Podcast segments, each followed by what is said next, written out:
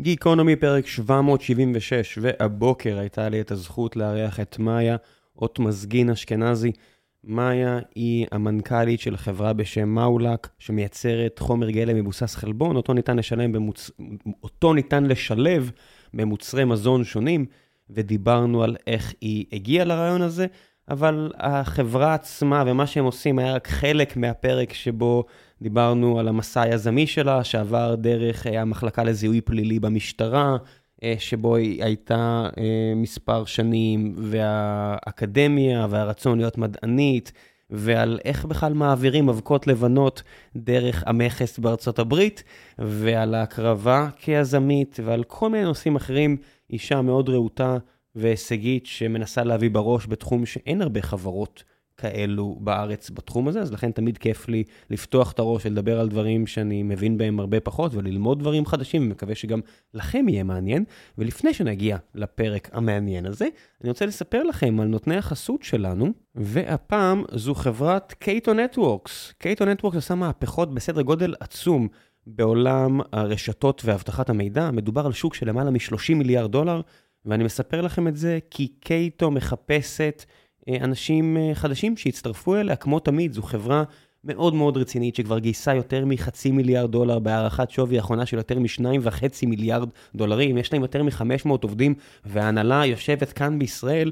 זאת אומרת שאם תגיעו ותנסו להצטרף אליהם, המשרד שלכם יהיה צמוד לזה של שלמה קרמר או גור שץ, כמה מה-OG's, ה-Original Gangsters האמיתיים של עולם ה cyber security הישראלים. ובניגוד להרבה חברות אחרות, שבעיקר מבוססות על uh, marketing ועל uh, הכרת המשחק הזה של עולם הסייבר, Cato באמת לקחה על עצמה אתגר טכנולוגי כביר. דיברתי עליו גם עם עידו, עידו הרשקוביץ מהחברה שהיה כאן, וגם עם גור שץ, ה founder, ה-CTO, ה-CTO של החברה שהיה כאן, ודיברנו על כל האתגרים שלהם שמאפשרים להם להתחרות עם חברות כמו Palo Alto, ו-AT&T וסיסקו, ובאמת להביא בראש. עם כל מה שהם עושים בעולם הרשתות, באמת חברה מאוד מאוד מרשימה. אז אם מעניין אתכם, תקשיבו לפרקים עם עידן או עם גור, כנסו לאתר שלהם, תראו אם יש שם משהו שיכול להיות רלוונטי אליכם, ושיהיה המון בהצלחה. ועכשיו, גיקונומי, 776, מקווה שתהנו.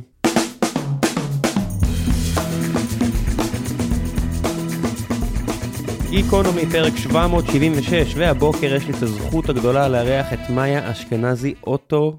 אות מזגין. אות מזגין, אני לא הייתי יכול לזכור לא, את ה... לא, הכל בסדר, אתה לא תהיה הראשון. באמת? כן. מה היה המקורי שלך? האות מזגין זה המקורי. העברותים או ההטיות של השם שזכיתי מילדות, באמת, יכולתי לעשות פרסומת לא סמויה לאופטלגין. ל? אופטלגין. ל? זאת אומרת, מה הפרסומת? אופטל... לחיוב או לשלילה? לא, אני לא יודעת אם לחיוב או לשלילה, אבל כמות הפעמים שקראו לי אופטלגין במקום אוטמזגין, זה היה מטורף. אני אוהב אופטלגין, אני מחובבי האופטלגין, לצערי, זה לא מהתחביבים הכי בריאים שיש. לא, פחות. כן. פחות. יש כל מיני דברים כאלה שמשתמשים במדינה אחת, ואז במדינה אחרת את מגלה שזה אסור? כן, ורק אז אתה קולט שוואלה, יש פה דגל. כן. מה קרה פה? כן, לא, זה, זה לא רק אצלנו, אנחנו לא המצאנו את הקטע הזה שמביאים נגיד נכון. תרופות לאם יש ילדה שנקבו לה את האוזן, אז מביאים פה איזושהי משחה. שבהרבה מדינות אחרות לא יביאו, כי אחד לעשרת אלפים זה יקריס את המערכת החיסונית. נכון, נכון. כל מיני כאלה, אז אופטלגין למשל, זו תרופה שלא בכל העולם זורמים עליה. לא, לא, ממש. זה ממש עובד, ממש עובד. אני מסכימה, גם עליי זה עובד. כן, כן. אה, יש ימים כאלה. שזה החבר הטוב. נכון, אין מה לעשות, בחרת להקים חברה, את יודעת, אה, זה מגיע עם כאבי ראש ועומס. נכון מאוד, נכון מאוד. אף אחד לא סיפר לך, אה? לא, לא גילו לי את זה. לא גילו לי את זה כשזה היה בחלומות שלי כילדה או דברים כאלה. אף אחד לא גילה לי שיש לדברים האלה גם איזשהו מחיר. מי חולמת? מה, חלמת להיות יזמית? לא, חלמתי להיות מדענית. אוקיי, זה בסדר. מדענית אני יכול להבין, אף אחד לא חולם להיות יזם. אבל תחשוב על זה רגע. מה זה מדען? זה מישהו שרוצה להמציא משהו שמקושר ב... לא יודעת, מדעי החיים, בסדר? המילה להמציא, זה, זה ליזום. זה היכול... יזמות זה לא רק מנכ"ל של חברת סטארט-אפ. כאילו, העלית לי עכשיו משהו מגניב.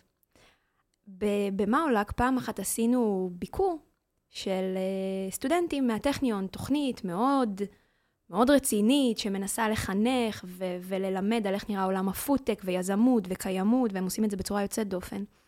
ובאחד הסשנים אירחנו כמה סשנים אצלנו, ובסשן השני הגיעו סטודנטים שהם הם כאילו, אנחנו פחות או יותר בני אותו גיל, כי כך יצא שאני קצת צעירה. ואז שאלתי אותם, אה, מה אתם רוצים להיות שתהיו גדולים? ואז זה הגיע לעולם, אה, אני רוצה להיות יזם, אני רוצה להיות מנכ"ל. אני יושבת בכיסא ולא נוח לי. כן, זה- כי זה כמו שילד אומר, אני רוצה להיות סלבריטי. זה לא נוח לי. בוודאי, זה מהתשובות האלה שאתה אומרת, you don't get it. זה לא נוח לי. אבל, אבל אז אמרתי, רגע, זה לא המקום שלי לשפוט. ואז שאלתי, אוקיי, רוצים להיות מנכ"לים? רוצים להיות שיא משהו? אוקיי. למה? למה? ואז התשובות שעשעו אותי, כי הם באוקסימורון מוחלט לתפקידים האלה בפועל. אתה תהיה עשיר, יהיה לך ריספקט, אתה נחשב, אתה במעמד גבוה. יזם של חברת סטארט-אפ בתחילת הדרך, בדיוק את כל זה, אין לו. והוא גם לא יודע כמה זמן תמשיך התחילת הדרך הזאת.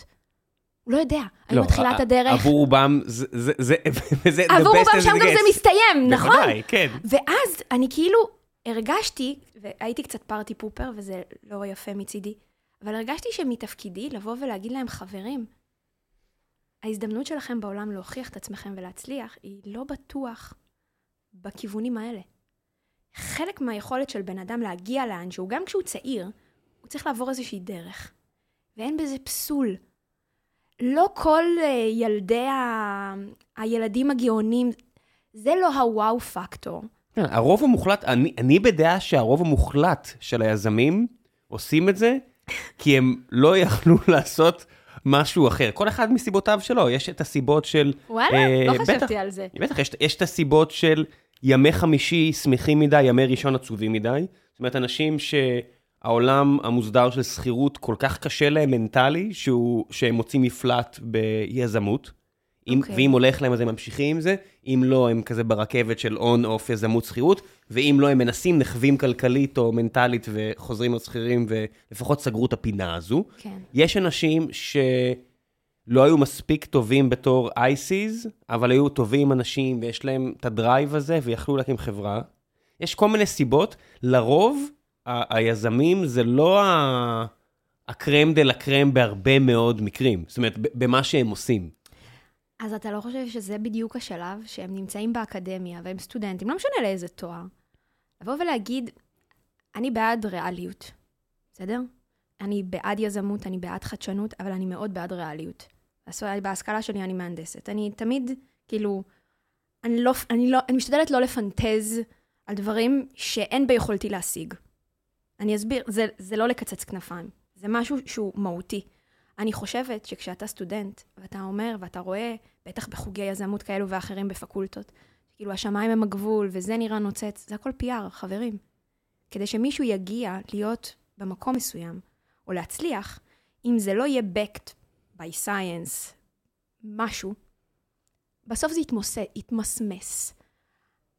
אתם צריכים לחלום, אתם צריכים להיות כאלה שמממשים את מלוא הפוטנציאל שלהם, ואם הדרך מתאימה, ואם הגעתם לשם, אז כן, אתם יכולים להיות מנכ"לים ויזמים ולהוביל פרויקטים, אבל אתם צריכים להתחיל מאיפשהו. אין תחליף לדרך הזאת. אתה לא יכול להתחיל מלמעלה, כי אז אתה לא תב... לא, יש אנשים עם פריבילגיה. אה, אם, אם אתם שומעים את הפוד הזה, ויש לכם מלא פריבילגיות, זה לא מיועד לכם. יש אנשים שנולדים עם מלא סליחה, אני פריבילגיות. מייצגת את הפריפריה, מה זה? הכל טוב, גם בפריפריה יש אנשים עם פריבילגיות. אה, זה לא, זה אומנם יותר מרוכז, לפחות בישראל, באזור המרכז, אה, ופריפריה בארץ, הרבה פעמים זה עשרה קילומטר מתל אביב, נכון. לכיוונים מסוימים זה פתאום נהיה פריפריה. אה, מדינה קטנה. כן, הפריבילגיות מחולקות פה, מרוכזות במקום מסוים מאוד, או בכמה מקומות מסוימים, אבל יש אנשים עם פריבילגיות גם במקומות אחרים. בסוף, גם אתה יודע, את הדברים הכי פרקטיים, לא למשוך משכורת, היכולת עכשיו לבדוק משהו, לשחק עם משהו, הפניות המחשבתית עכשיו לעשות כל מיני דברים. זה לא של מה אה, בכך. כן, אנשים גם לוקחים את המילה הזאת פריבילגיה בתור איזה משהו כזה, חלק מקלאס לא. וורפר מרקסיסטי וכזה. אומר, לא, לא. אה, כמה- מחבריי הטובים ביותר, משותפיי לעסק הזה, אתה יודע מה, אפילו אני בפעם הזאת, שאתה מקים חברה בפעם השנייה, יש לך את הפריבילגיה, או השלישית, שזה הרבה יותר קל. צר לי, נכון, אבל המשחק הזה צודק, הוא לא, אותך, הוא, הוא לא. פרי. זה לא... אני מבינה אותך, והמילה אה, פריבילגיה, בוא נשים אותה רגע בחוץ. זה לא פריבילגיה. זה ההבנה של כדי להיות טוב במה שאתה עושה ולהצליח, אתה צריך לעבור דרך. והדרך לרוב, לא, לרוב לא מתחילה מלמעלה. וזה לא מלמעלה. ממעמד ושכר. כן. היא מלמטה, במובן של אני צריך לצבור ניסיון, מה שנקרא בידיים. בתחום שלך בטח, אה, בתחום אני התוכ- מדברת על מדעי החיים. כן, אני מדברת על מדעי החיים. ש- שנורא אני קשה... מסייגת, בוודאי. מסייגת, מסייגת לחלוטין. למישהי בת 14, נורא קשה לצבור ניסיון רלוונטי. לי כבר יצא לפגוש, והנה, רק היום יש לי uh, פגישה עם אחד הטכנולוגים הכי טובים בארץ, שמה לעשות, שכבר בגיל 19-20, uh, הוא כבר הגיע עם, כזה אתה מיילג'. מרגיש לא בנוח לידו כזה, נכון? אני לא מרגיש בנוח, אני מרגיש, בנוח ולא מרגיש בנוח לידו כבר כן, 20 שנה פחות או יותר. וככה זה, בתוכנה אתה באמת יכול להיות מאוד צעיר עם אה, הררי ידע וניסיון, ובגלל זה טוב שכולם יבואו נורא צנועים לסיפור הזה, כי מסכימה. כל הבבלת הזה של שנות ניסיון, כן, יכול להיות שאתה בן לגמרי. 40, אבל כבר 15 שנה אתה די רקוב, אז נחש מה, הילד בן ה-25 או הילדה בת ה-25 יביאו לך בראש, כדאי שתסתום את הפה. זה נכון מאוד. במדעי החיים, באמת שזה לא עובד כך בהרבה מקרים. נכון, אבל ברוב עדיין... המוחלט של המקרים זה לא יעבוד כך. נכון, אבל אני מבינה מה אתה אומר. אפשר גם להסתכל... אתה יודע, יש כאלה שיסתכלו עליי ויגידו את אותו דבר. מה, הילדה בת, היום 32 כבר, וכאילו היא איפה שהיא נמצאת. אמ, אבל לכן אני גם מפריד בין, אה, בסוף, את לא individual contributor. נכון. את יזמת, ואת, נכון. את יודעת, הרבה פעמים, אני מסתכל על עבודה של C-Levelים בחברה מקטנה עד ענקית, אוקיי, נח- נחשו מה, זה משהו אחר לגמרי. נכון. אני חושבת שעוד לא הבשלתי בעצמי. בסוף יש אלמנט קצת של גיל. אני חושבת שעוד לא הבשלתי, או עוד לא מימשתי את מלוא הפוטנציאל שלי ל-100 אחוז של אה, CEO. אני חושבת שיש לי אהבה מאוד גדולה ופשן מאוד גדול לטכנולוגיה. ואותה ילדה, מה שנקרא, יש, יש את השיר, ש... סליחה רגע על הצחוק, אבל יש שיר של שירי מימון, מצחיק. שירי מימון מהקריות, ויש לה שיר שהיא היא שורה ראשונה, היא אומרת, באתי מלמטה ליד קריית אתא. אז אני מקריית אתא, לא ליד, ו... וכאילו הרצון להשתמש בטכנולוגיה כדי להביא דברים ו... ולשפר אותם, אבל גם להיות hands on עליהם, זה משהו שאני עדיין לא יכולה לשחרר, ואני כן חושבת למה שבאיזשהו... שתרצי לשחרר? אבל אני יכולה להגיד לך שאם אנחנו מסתכלים... בטח בשלב של החברה שלך. כאילו. ברור, ברור, ברור. כן. בגלל זה זה מסונכרן. כן, את לא בגלל בייר. זה זה את לא- תקין. את לא פייזר. בדיוק. בגלל זה זה סופר תקין. ואני מאחלת לעצמי שיגיע יום שהטכנולוגיה והגישה שאנחנו מביאים במאולק תצמח לרמה כזאת, שפשוט אני אמשיך לצמוח עם החברה וגם, אתה יודע, לאט לאט לתפוס עוד ועוד ועוד בטייטל הזה, באמת, ובאמת להיות כן. ראויה לו. אמ, זה, זה, זה נדיר המקרים של אנשים שהם באמת טובים בכל השלבים של המשחק הזה. זאת אומרת, אני, אני, יש עכשיו כבר דוגמאות. מההתחלה. כן, יש עכשיו דוגמאות. אה, ערן ורועי ממאנדיי, מההתחלה ועד עכשיו, הפציצו בכל אחד, בכל אחד מהשלבים בדרך. מגניב, אה, מג- זהו, מגניב ונדיר. מגניב ונדיר. מגניב ונדיר, כי מה לעשות שהתפקידים האלה בתחילת הדרך, באמצע הדרך ובסוף הדרך, אם בכלל יש דבר כזה סוף הדרך, זאת אומרת, אני מבחינתי, לא, אני אומר, הנה, נגיד היום. וויק, היום וויקס חוגגת עשר שנים להנפקה שלה, ראיתי את ניר, אה, וואו. הנשיא, שהוא כזה מאחל לעצמו עוד כאלה, עוד שנים כאלה, אני אומר, בסופו של דבר, חברה שהיא עשר שנים פאבליק, עשרה, עשר שנים אה, ציבורית, זה מאוד שונה מחברה אחרת. חברה כמו נכון. נסטלה, שהרגה תינוקות לפני 100 שנה, לא, זה, זה דברים ש, שאנחנו נדבר עליהם תכף, על... אה, זאת אומרת, לא, לא ספציפית על נסטלה כן, הורגת כן, תינוקות הכל לפני 100 בסדר. שנה, אבל על חלב אם ועל תחליפי חלב אם. נסטלה עשתה את זה עוד לפני 100 שנה. נכון. חברות שקיימות כל כך הרבה שנים, יש להן כבר... אה, יש כל- היסטוריה. כן, היסטוריה ודינמיקה ו-DNA נכון. מאוד מאוד שונה.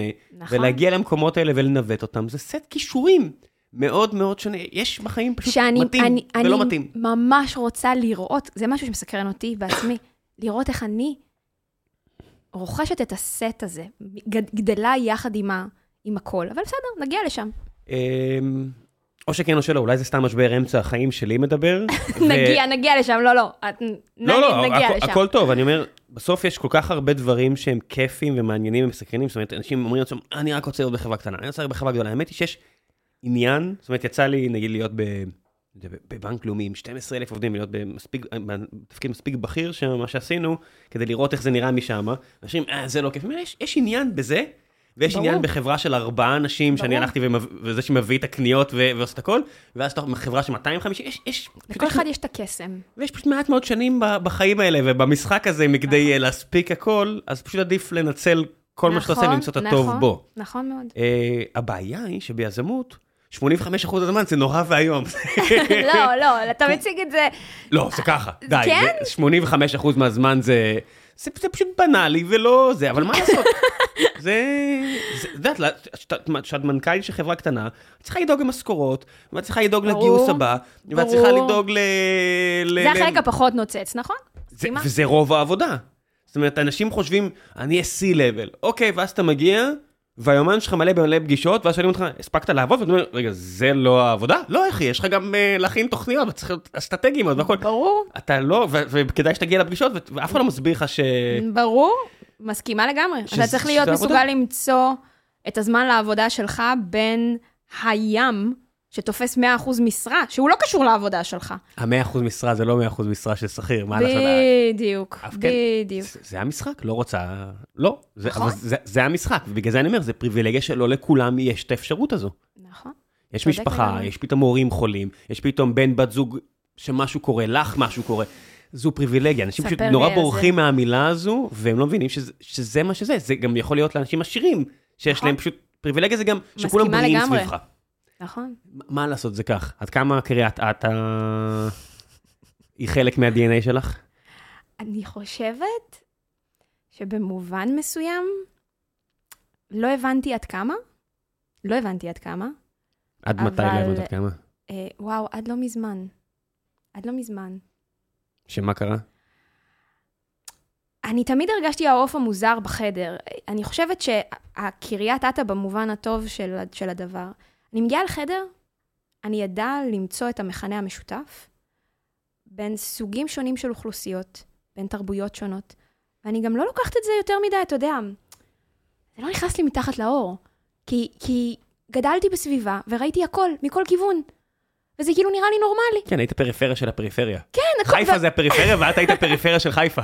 חיפה לחיפאים, אבל, אבל כאילו, ואני רואה, דווקא זה, זה חספס אותי מאוד, ו, ותמיד היה נראה לי טריוויאלי שכל בן אדם נכנס לחדר והוא מצליח להסתדר ולמצוא דברים משותפים עם כולם. חשבתי שזה משהו שלכולם יש. כן, ואז- באמת. ואז הגעת ל- לראות מקומות נורא הומוגנים? ואז הגעתי וראיתי, בעיקר במפגש עם תרבויות, עם מדינות, יש למעלה קשרים עם ספרד, עם גרמניה, עם ארצות הברית, כל מיני אזורים. ופתאום אני, אני אומרת, רגע, וואו, זה לא מובן מאליו שאני מצליחה למצוא שיח משותף עם כל כך הרבה אנשים שונים. ו- ו- ו- ואנחנו, ו- וגם אני מקבלת, אתה יודע, אתה רואה פידבק, שפות גוף ודברים כאלה. יש הרבה אנשים שמסתכלים על תקשורת מילולית. אני חושבת שאני מסתכלת קצת יותר על התקשורת, הפחות מילולית. וככה אני יודעת אם בן אדם איתי או לא. ו... ואני חושבת שזה מה שנתן לי, כאילו, המקום הזה. להיות מסוגלת לראות ולקרוא את מה שלא בהכרח אומרים. חשבתי תמיד שזה דבר רע, כאילו, מה, מה את גאה בזה, כאילו, שבאת מ... אבל וואלה, כשאתה רואה את הכלים שזה נותן, ואת ה... אתה גם הרבה פחות פגיע. פלוסים ומינוסים. זאת אומרת, בדיוק. העניין, את יודעת, שאתה נולד ב... אתה לא יכול להיות מנכ"ל ולהיות פגיע. יש לך מושג כמה לא אני מקבלת ביום, ולא כל לא הוא יפה. ברור, כן, ברור יש שיש לך מושג. מושג, סליחה. כן, יש לי מושג. לרגע, אתה יודע, לקחתי את זה שנייה קיבלתי י- ים לא, לבועה. כן. אתה יודע מה, זה כאילו כל הזמן להיות מסוגל לקום. אתה, מפילים אותך, כולם מפילים אותך. מי, מי מרים אותך? אולי אחד. זה, זה לא רק אה, לקבל לואים. זה גם לא עם, עם תמיד איזה ביקורת. זה תמיד יש מה להגיד. זה לא רק זה, זה גם לואים בתקופה שהתעשייה פה התפוצצה במשך שנתיים. תחשבי שזה לא רק בתחום התוכנה, שזה בסדר, כבר די התרגלנו לזה, אפילו בתחום שלך, אביב ו- ורימילק ו- וכל החבר'ה האלה, ואת רואה סכומים, ואת רואה זה, וכולם מצליחים, ורק אני קשה. כן, ההרגשה הזו, זר לא יבין זו. אני מסכימה. זה בדיוק הנקודה הזאת. ואני חושבת ששם זה העיקר. היכולת להיות מסוגל לקום. בן אדם נורמלי היה מקבל כאלה כמויות שלו, היה סוגר את עצמו בחדר, שם את השמיכה, והיה אומר, למה אני צריך את זה? כן, מה רוב זה? רוב האנשים בכלל לא מנסים, את יודעת. קח, תחבר, אני אומרת, מישהו יחבר אותי, אתה יודע, אמ, יזם, יחבר אותו למערכות פיזיולוגיות שמנטרות, ניסוי קליני, אפרופו העולם שלי. אתה כל הזמן עם דופק נורא גבוה. אתה כל הזמן, הגוף שלך נמצא בסטרס מתמיד. מתמיד. היכולת לתפקד בתוך סטרס ולתפקד בצורה אופטימלית, כי אתה צריך למצוא דרך לעשות conversion ללא הזה, ללפחות כן אחד. כן, אני, אני, אני, אני אתקן ואני אגיד, אני לא חושב שבסיטואציה הזאת אנשים מתפקדים אה, נורמלי, או מתפקדים אופטימלי. אה, את יכולה, the best you can do, זה קצת, אה, זה קצת כמו ש... למה? אה, אני חושבת שהשתפרתי בזה. זה בסדר. אני חושבת שיש מגמות אה, שיפור. זה בטוח, אני אומר, המרחק אבל מאופטימלי, בסוף אנחנו יצורים אה, כן. מאוד אה, רגישים, רובנו, גם אם את חושבת שאת מאוד אה, קשיחה קשוחה, אה, אני יודעת בסוף שלא. אה, אין, כל אחד כזה זורק אותך למקום של טיפה חוסר יציבות. ברור. ו- ואז אתה צריך לנסות להרגיע את עצמך, וזה נורא קל לחשוב במונחים של לואו פס פילטר, אני לא- אני לא בלואוז, אני לא בהייז, אוקיי, מודרפאקר. כולם, כולם בזה, ראי, אנשים, לא אציין שמות, אבל כמה מהקרנות הון סיכון הכי, הכי, הכי מפורסמות בעולם, לא בארץ, שיצא לי במקרה להיתקל, ושנה אחורה, או ש... תשעה חודשים אחורה, ראיתי אנשים באמת במצב רגשי, שאת אומרת כאילו, אוקיי. ו- כן. ואת יודעת, הבן אדם הכי עשיר בעולם, אילון מאסק, יציב אה, כמו מגדל קלפים, פחות או יותר זה מרגיש לי רגשית. הוא פשוט ממש טוב במשחק הזה, בין השאר. אז מה זה אומר עלינו? שאנחנו טובים במשחק? אה, בעיקר אני אומר שאני לא רוצה להכליל, יש כל כך הרבה יזמיות ויזמים, יש כל כך הרבה סוגים, יש תכונות אופי מסוימות שעוזרות אה, לחבר'ה המצליחות והמצליחים במשחק הזה, אבל בסוף זה גם מאוד תלוי סיטואציה. יש הרבה מזל חד גם. משמעית. יש גם הרבה מזל בדברים האלה. אני לגמרי מסכימה. מזל זה לגמרי לא overrated, meets אה, hard work. נכון? אה, נכון, נכון, נכון. נכון, נכון, נכון. בדיוק, ואז להיות בסיטואציה זה. הנכונה, לדעת לנצל את זה. בדיוק זה. אה, כן, אבל אני יכול לדבר על אם זה קורה ואם זה לא קורה, לדעת לשלוט רגשית בסיטואציה, אבל אני לא מאמין שזה אפשרי. אני מאמינה שזה אפשרי עד גבול מסוים, אבל יש... כן. והגבולות האלה הם מאוד עדינים, והם יכולים להיטשטש בקלות. כן. אמ, איך הגעת למז"פ? רגע, שנייה, לפני שאנחנו איך ממשיכים. הגעתי למז"פ? יש לי פשוט עכשיו איזה חבר טוב ש... אוי, אתה לוקח לו אותי לשם?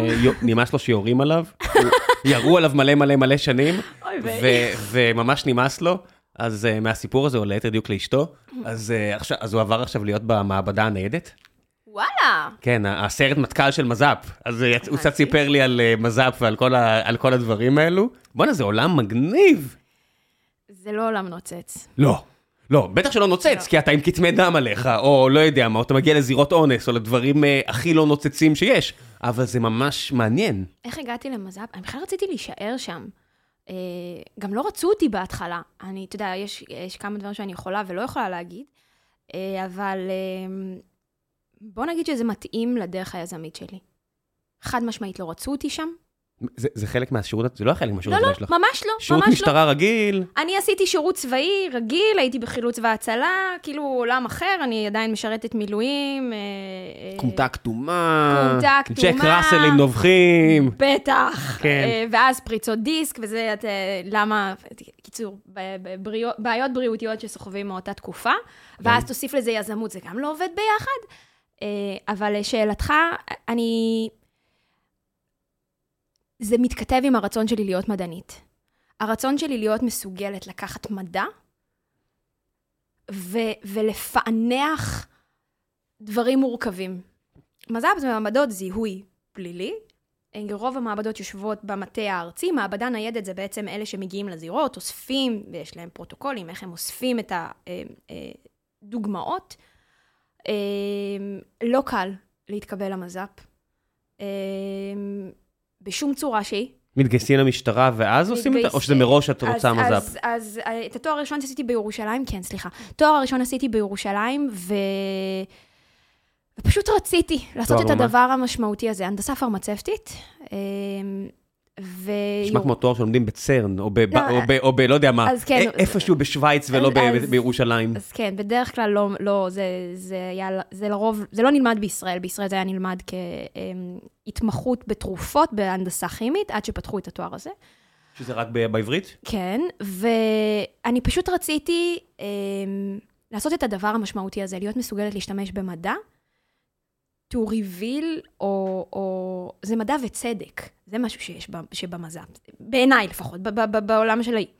וזה הסתדר מאוד עם הערכים שלי והדברים שאני מאמינה, והצלחתי להגיע למז"פ, התחלתי במאגר ה-DNA הלאומי.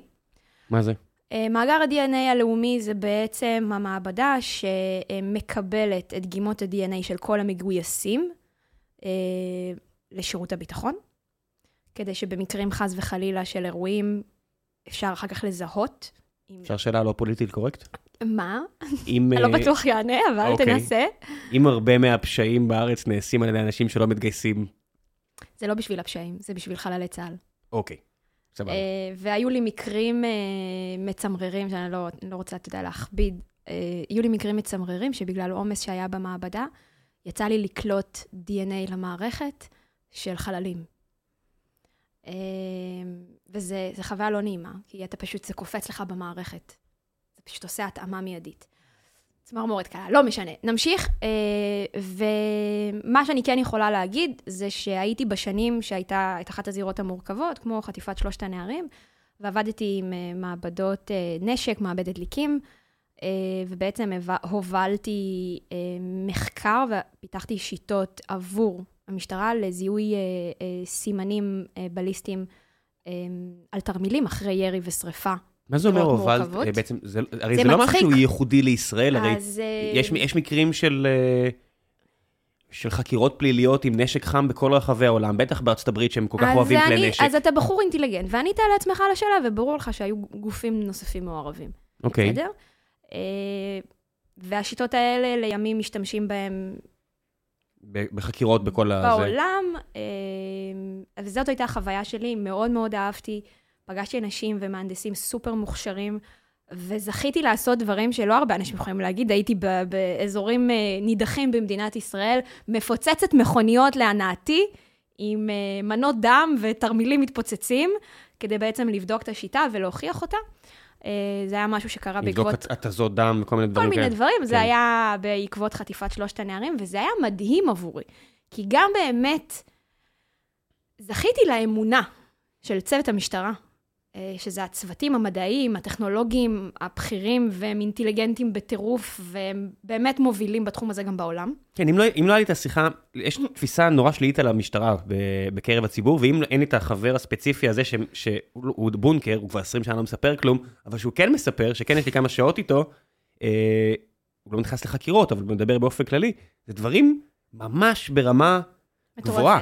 ישראל, אומרת- ישראל גם נמצאת, המעבדות הישראליות נמצאות ברמה מאוד מאוד מאוד גבוהה. הרבה מקומות בעולם מסתכלים על החדשנות שאנחנו מביאים, ומוכנים לממן ולעשות שיתופי פעולה, ומשתמשים במידע הזה אחר כך, ובשיטות האלה אחר כך בתיקים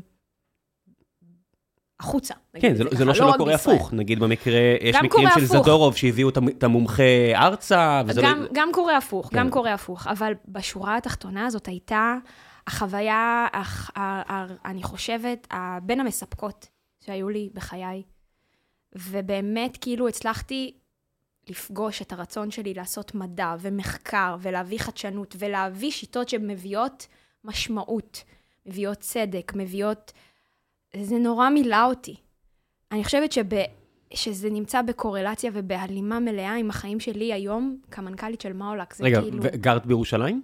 באותם שנים כן. כן, כי ארבע העבודה היא שנים בירושלים. גרתי בירושלים, המטה הארצי יושב בשכונת שייח' ג'ראח, אה, ממש על השכונה. אה, אזור, אה, אזור מועד לפורענות.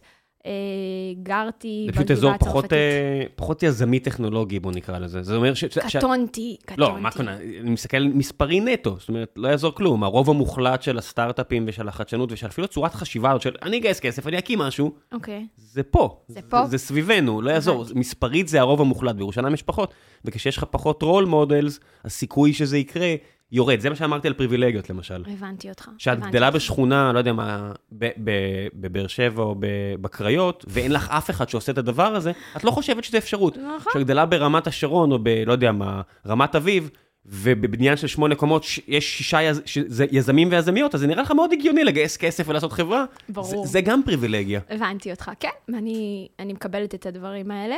אה, אז איך הגיעה לך אה, המחשבה של אני אקים חברה? אז זה לא היה מחשבה של אני אקים חברה, זאת הייתה המחשבה של יש לי רעיון שישנה את הבריאות של כולנו. וזה בא משם. אני, אני כאילו, אני, סליחה אם זה נשמע יותר מדי אידיאליסטי או משהו כזה, אבל זה זה מדעי באמת... החיים, את יודעת, את לא עושה משחק, הכל טוב. אבל זה באמת... אני רציתי להיות רופאה, בסדר?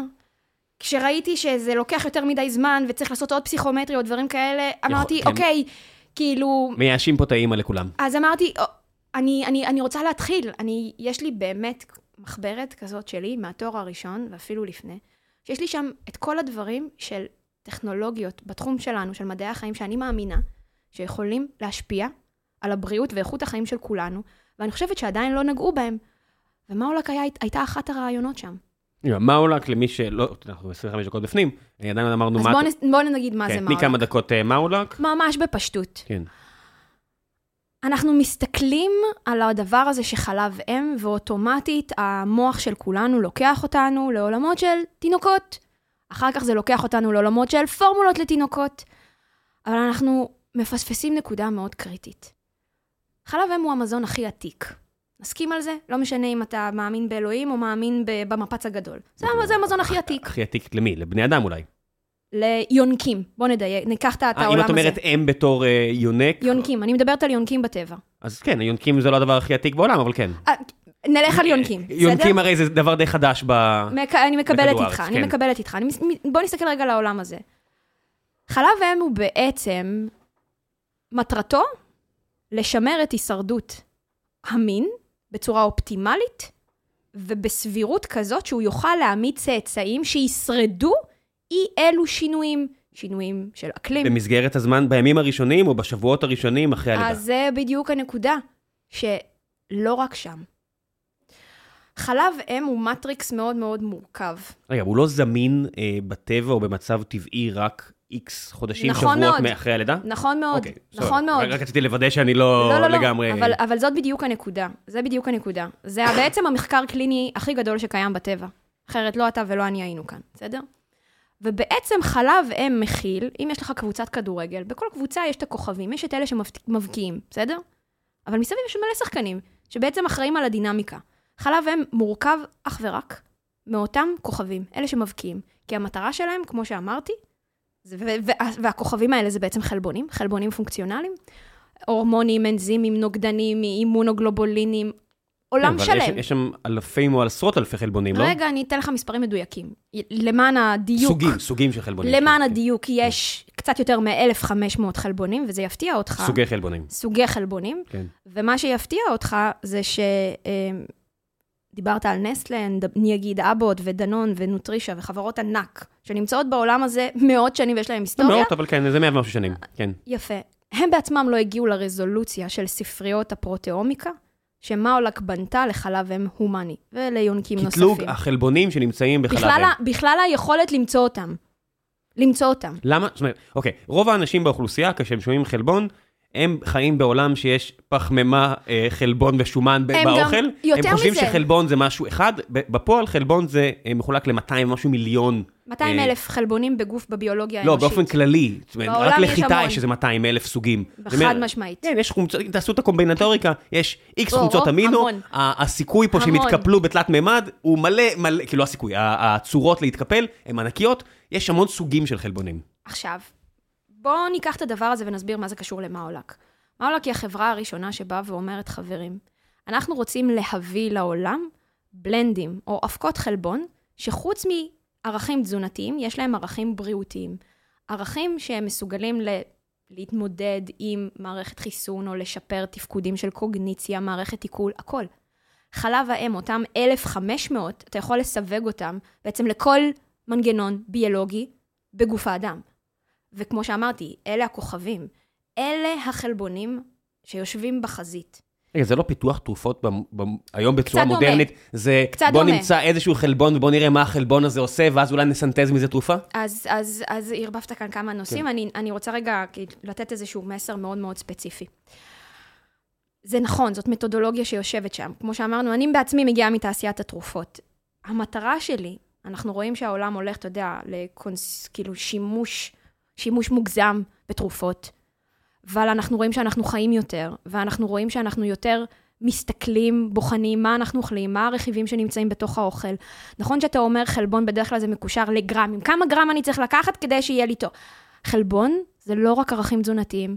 חלבונים הם למעשה החיילים, הם אלה בגוף האדם שמבצעים פעולות. כל הפעולות מבוצעות על ידי חלבון. כן, כל, כל מה שאתם מכירים כ-DNA, או, או זה משהו. זה הכל, זה רק אה, זה ספר משהו. הוראות לחלבונים. ואנחנו גם, ואני חושבת שאחת התפיסות שהאוכלוסייה צריכה להבין, הרי תסתכל על עולם התרופות, 50 שנה לא נמצאו מולקולות כימיות חדשות בתרופות. תסתכל על התיקי ההגשה ל-FDA, תבדוק אותי. מאידך, אם תסתכל על התיקי תרופות שהוגשו, שהן תרופות ביולוגיות, מה זה תרופה ביולוגית? זה פפטידים, שזה מקטעים של חלבון, זה חלבונים, מדהים. זה דווקא נמצא בעלייה מטורפת. כלומר, אנחנו מבינים שהיכולת של הגוף, באמצעות המנגנונים שקיימים בו, כדי להתמודד עם מחלות כמו סרטן או עם אי אלו קונדישן, קיימים בתוך הגוף. בעיות בריאותיות יתחילו כשאנחנו בעצם, מנגנ... המנגנונים הקיימים מתפספסים או לא מצליחים לפעול, או יש איזשהו משהו בתקשורת התוך-תאית שלא קורה. חלב אם מאולק. מאולק היא החברה היחידה בעולם שבעצם מיפתה חלב אם ובנתה ספריות חלבון לכל מיני חומרים שקיימים בטבע. בין אם אלה חומרים שמגיעים מעולם החי, כמו חלב, קולוסטרום, שזה חלב המעבר שנמצא אצל פרות, אה, אה, חלבונים שמגיעים מכל מיני חיות, וחלבונים שנמצאים במוצרים מהטבע, פטריות, שמרים, אצות, צמחים כאלו רגע, ואחרים. רגע, אני, אני לא הבנתי, מה הקשר בין ה-1500 אני עכשיו חלבונים. של אני, החלבים? אני, אני הולכת לשם. כן, אוקיי. עכשיו, חלבון פונקציונלי, הנגזרת של הפעילות שלו, היא בעצם הסיקוונס, הרצף של חומצות האמינו שמרכיבות אותו, מהמם. אבל כדי שהוא גם יהיה פעיל, זה לא, זה לא עוזר אם הרצף הוא אותו רצף. הוא צריך שגם המבנה התלת-מימדי, כלומר כל הקיפולים, כן. ואותן מודיפיקציות כימיות, גם הם יהיו כמו, כמו החלבון האנושי. כן, זה, זה. למי שלא מבין, בעיה אה, מתמטית, הנדסית, מדעי המחשב, סופר מורכבת. יש סיבה שהחבר'ה של DeepMind ב Google מקדישים, הרבה מהאנשים הכי חכמים בעולם מקדישים את חייהם לעניין של קיפול הגיע חלבון. הזמן, הגיע הזמן. לא, זה, זה בעיה, בעיית נובל. הגיע הזמן. כן. אז זה מה שמאולק עושה. חכה רגע, בוא נסביר. אנחנו בעצם מוצאים חלבונים במקורות קיימים בטבע, שדומים לחלבוני חלב האם, ואנחנו יודעים לסווג אותם לאינדיקציות הביולוגיות השונות, כמו שציינתי.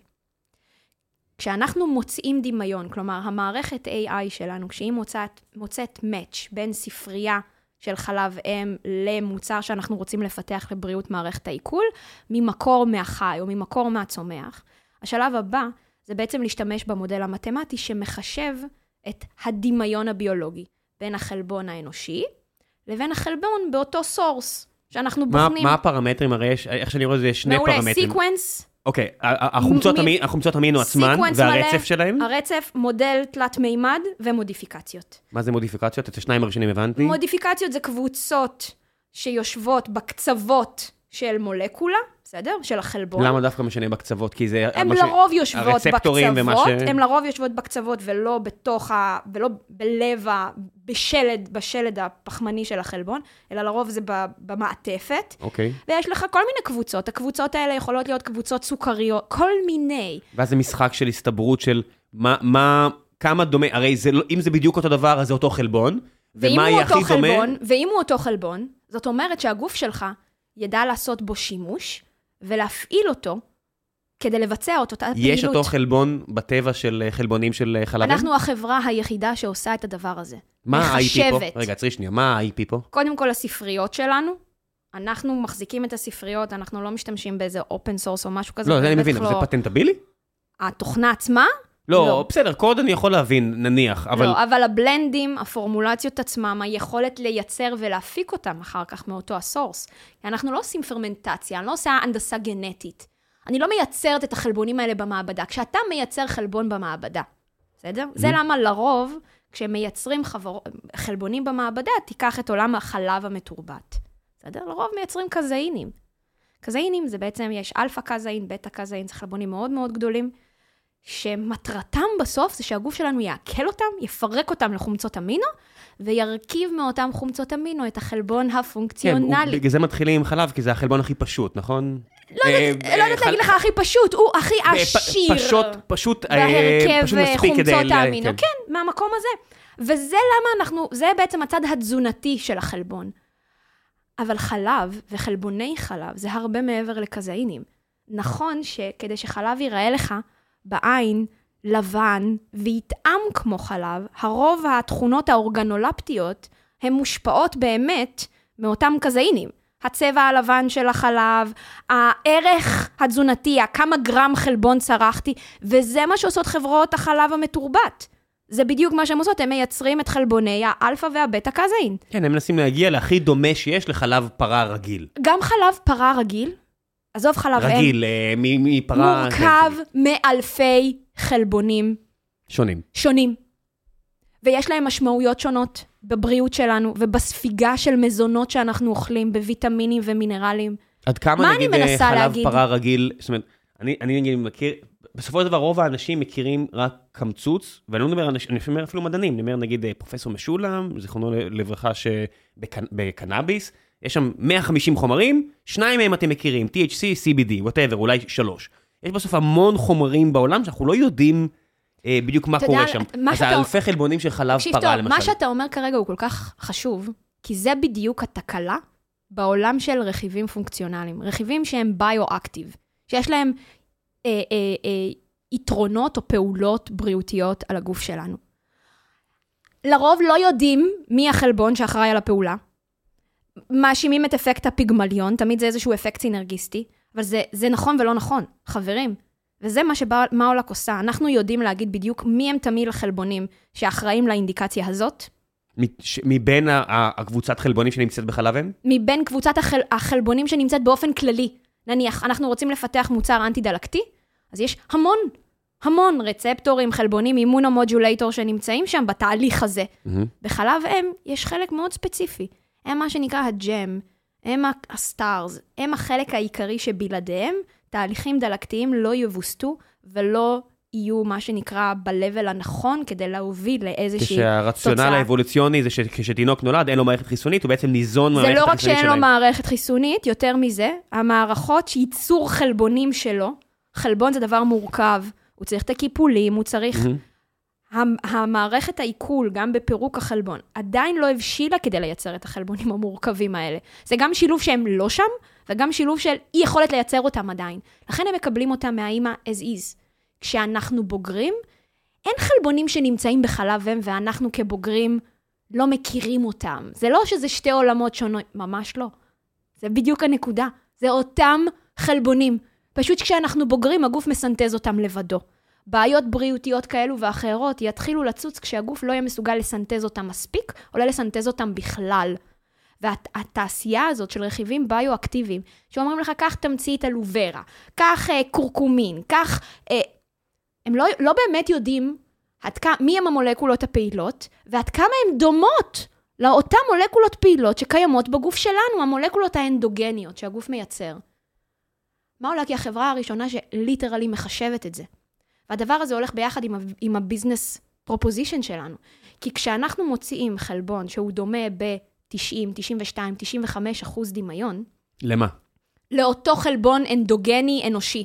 מתוך הקבוצה של החלב אם או לאות- באופן כללי? מתוך הקבוצה של חלב אם, אוקיי. לאינדיקציה הבריאותית, אותה, אותה אינדיקציה בריאותית ספציפית. זאת אומרת שאתה צריך לצרוך ממנו בכמות נמוכה. מיליגרמים. אנחנו מדברים על זה שהבלנדים של מאולק הם בין 250 ל-500 מיליגרם ליום. כשהגוף שלך של מה? מכיר... של אותם חלבונים? כן, אה, המוצר שלנו, המוצרים שלנו, אנחנו יושבים בטכנולוגיה, אבל בסוף אנחנו מייצרים אבקות חלבון, אנחנו מייצרים bioactive לתעשיית ה nutraceutical, שזה ספלמנט, אה, תוספי תזונה, אה, דרמו-קוסמטיקה, מזון, משקאות, מזון פונקציונלי, כל מה שהוא לא תרופות. יש לנו גם את, ה, את ההסתכלות על העולמות של המדיקל פוד ודברים כאלה כמובן, אבל מה שמדהים זה שזה ספציפי, אנחנו מביאים לגוף דברים שהוא מכיר, ולכן הוא יכול להשתמש בהם, ולכן הוא גם יכול להשתמש בהם במינונים נמוכים, ובשונה, ובשונה מביו-אקטיבס אחרים שנמצאים בתעשייה, שלנו אין להם שום השפעה על טעם, צבע, מרקם או ריח. אוקיי, אז נניח ועכשיו את באה לחברה כלשהי במרכז אירופה, שמייצרת uh, תוספי תזונה. הרי מגניב. בסופו של דבר, הדברים האלה, מן הסתם בגלל המורכבות של הגוף האנושי והשוני בין uh, תשע, תשעה מיליארד פרטים ברחבי העולם, יש דברים שישפיעו יותר, יש דברים שישפיעו פחות. איך את, מוכ... איך את עושה פיץ', נגיד, לחלבונים האלה בחברות כלשהן? קודם כל, אנחנו נותנים לקליניקה לדבר. אנחנו ביצענו ניסויים, יש לנו שתי פיתוחים, שני תערובות שיצרנו, אנחנו, זה סוג של ברנדד אינגרידיאנט, עם, עם מספר מסוים של חלבונים בטח. שאתם אוהבים, יודעים לייצר אותם בכמויות? חד משמעית. Okay, יש לנו מפעל בישראל, בטירת הכרמל, אפרופו אה, Mm, צפון. אזורים אה, כן, אה. פריפ... צפון פריפריה. כן, ויש לנו שותף ייצור ומפעל נוסף בהולנד, שמייצר אה, עבורנו. יש לנו כרגע שלושה בלנדים עיקריים, אוקיי? יש לנו מוצר שהוא נקרא מאו-לקטין FMR, Fast Muscle Recovery. זה בעצם תמהיל של 13 חלבונים. הדמיון של אותם 13 חלבונים לחלבונים האנושיים שמטפלים באנטי-דלקתיות הוא 95 אחוז. גם sequence, גם מבנה תלת מימד, גם מודיפיקציות.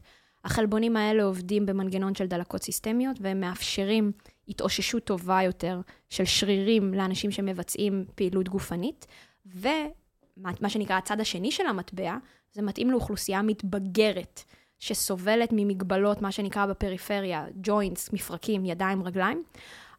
אנחנו בעצם מווסתים את התגובה הדלקתית הפחות חיובית. דלקת זה פעולה חיובית בגוף. היכולת לווסת אותה זה מה ששומר התנהלות בריאה ותקינה של הגוף, מה שנקרא המכלול של התזוזתיות של הגוף, היכולת שלו לנוע במרחב. זה מוצר אחד, זה מגיע בתצורת אבקה, ומתאים בעיקר לברנדים בעולמות הספורט ובעולמות ה-longevity, מה שנקרא healthy aging. יש כבר חברה רצינית שאתם עובדים כן, עכשיו? כן, כן. יש לנו מספר ברנדים, בעיקר בארצות הברית, שם אנחנו כבר מאושרים. שמה קהל היעד? מי הפרסונה, זאת אומרת, מהחברות של אבקות חלבון לספורטאים ממש וכאלה? לא, ממש לא. ברנדים בעולמות ה nutraceutical. אה, בשלב הראשון, אנחנו מדברים על חברות תוספי תזונה, medical food, דברים כאלה. השלב הבא זה להכניס אותם בעצם למזון של כולנו. כאשר ה-go to market הראשון שלנו מבחינתנו, אה, זה בעולמות של המזון הפונקציונלי. ואיפה המזון הפונקציונלי באמת צרכנית הכי מפותח? דווקא בעולמות החלב. עם כמה שהחלבון שלנו, קח אותו, תמיס אותו במים, בשונה מאבקות חלב מתורבת, המים ייראו ויטעמו ויריחו אותו דבר. רגע, מה- למה את. מתייחסת בעולמות, מה הכוונה בעולמות החלב? תחליפי חלב בעולמות? החלב, לא, לא, לא, שום תחליפי חלב, אבל אנחנו, אין קשר בין מאולק לפורמולות לתינוקות. מאה אחוז. בואו נשים את זה. אה, יופי, אז עכשיו עוברים הלאה. אה, יוגורטים, אוקיי. אנחנו מדברים על יוגורטים פונקציונליים שמכילים את האבקות האלה ומיועדים לעולמות של ספורט, או לעולמות של אוכלוסייה מתבגרת, וכמובן משקאות על בסיס חלב. זה שוק שהוא צומח ב- בעולם המערבי, ישראל היא חלק ממנה, ישראל, אירופה, ארצות הברית. השוק של היוגורטים הפונקציונליים, שחוץ מערך תזונתי, גם מביאים איזשהו ערך בריאותי, skyrocketing, מטורף. וגם לא בצורה של קניבליזם, כלומר, הוא לא על חשבון היוגורטים הקיימים, זה משהו שהוא נמצא בצמיחה. אתה יכול להסתכל פה בישראל, כמה אנשים צורכים אה, יוגורט. ישראל זה לא דוגמה, זה דוגמה מופרעת לצרכנות זה דוגמה לגמרי. מאוד מאוד כן. מופרעת. קח ארצות הברית, קח אירופה. בסדר? במקרה הזה הם דווקא די דומים. מה קורה אה, אוכלוסיית האנשים שצורחת יוגורט רגיל, בסדר? יוגורט שאנחנו מכירים לבן חלק, אל מול אלה שצורכים את היוגורט הממותג שיש לו, שהוא מותאם לספורט, לאנשים שעושים ספורט, החל משילוב של מינרלים, ויטמינים, חלבון בגרמים, שלב הבא. זה חלבון שחוץ מערכים תזונתיים, יש לו ערכים בריאותיים. עד כמה מזה, נכנסת. עד כמה מזה, זה, בסופו של דבר, הרבה מהחברות האלה, כצרכן, אה, את- אתה לא יודע כמה זה שיווק, כמה מזה אמת, את יכולה למכור להם משהו, מכאן זה כבר מחלקת השיווק שלהם, לא שזה אמור לעניין אותך. זה מאוד מעניין. מעניין אותי, שתדע לך. כן, אבל אין לך זכות, אה, את יודעת, אם עכשיו, את, נניח אני מאחל לך, תגיעי לאותה נסלה, תגיעי למולר, תגיעי לכל החברות הכי גדולות, תמכרי להם. תמצאי את העסקה, ותכף נדבר על מודלים עסקיים, מפה זה שלהם. הם יכולים לשווק מה שהם רוצים, איך שהם רוצים. לך כמי שמוכרת להם חלבון כזה או אחר, אין באמת התערבות במה הם, מה הם מספרים לצרכנים שלהם. אז אני יכולה להגיד לך שאנחנו בקשר עם חלק מהחברות שציינת, וגם חלק נוספים שלא דיברנו עליהם כרגע. אני מופתעת לטובה. כלומר, יש אינטגריטי מאוד גדול, גם של הברנדים של ה nutraceutical וגם של חברות המזון, להביא מידע מגובה מחקרית. כן, זה לא, זה לא כפית חיזוקית של הדס כבר. בדיוק. זה לא מה שהיה פעם. ה mumbo jumbo, שפעם כל אחד יכל להגיד, יש לי תמצית מההימאליה, שתגרום לשיער שלך לצמוח. היום רגישה. גם, אני חושבת שזה גם שינוי שבא מהצרכנים. הם כבר לא טיפשים. הם כבר לא טיפשים. הם רוצים להבין פי כמה אתה יותר יעיל ממשהו אחר שאני לוקח בזה.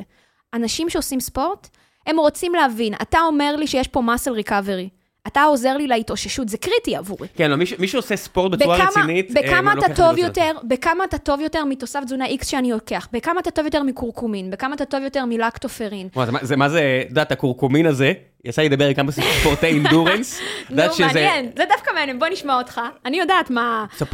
אני, מכיר כמה ספורטי אינדורנס אה, בגבוה, נו. שאין להם אמון בקורקומין, כי הם, הם מעכלים את המחקרים האלה בדיים הדאזן, ואין מחקר שמראה שקורקומין מביא, זאת אומרת, שאת, לפני שאת מגיעה לאיזשהו מרוץ אינדורנס, לכל אחד יש את השולחן הקטן שלו עם כל הדברים שהוא הולך עכשיו לצרוך. תבוא כל יום. זה אתה בדיוק לוקח אותי לנקודה.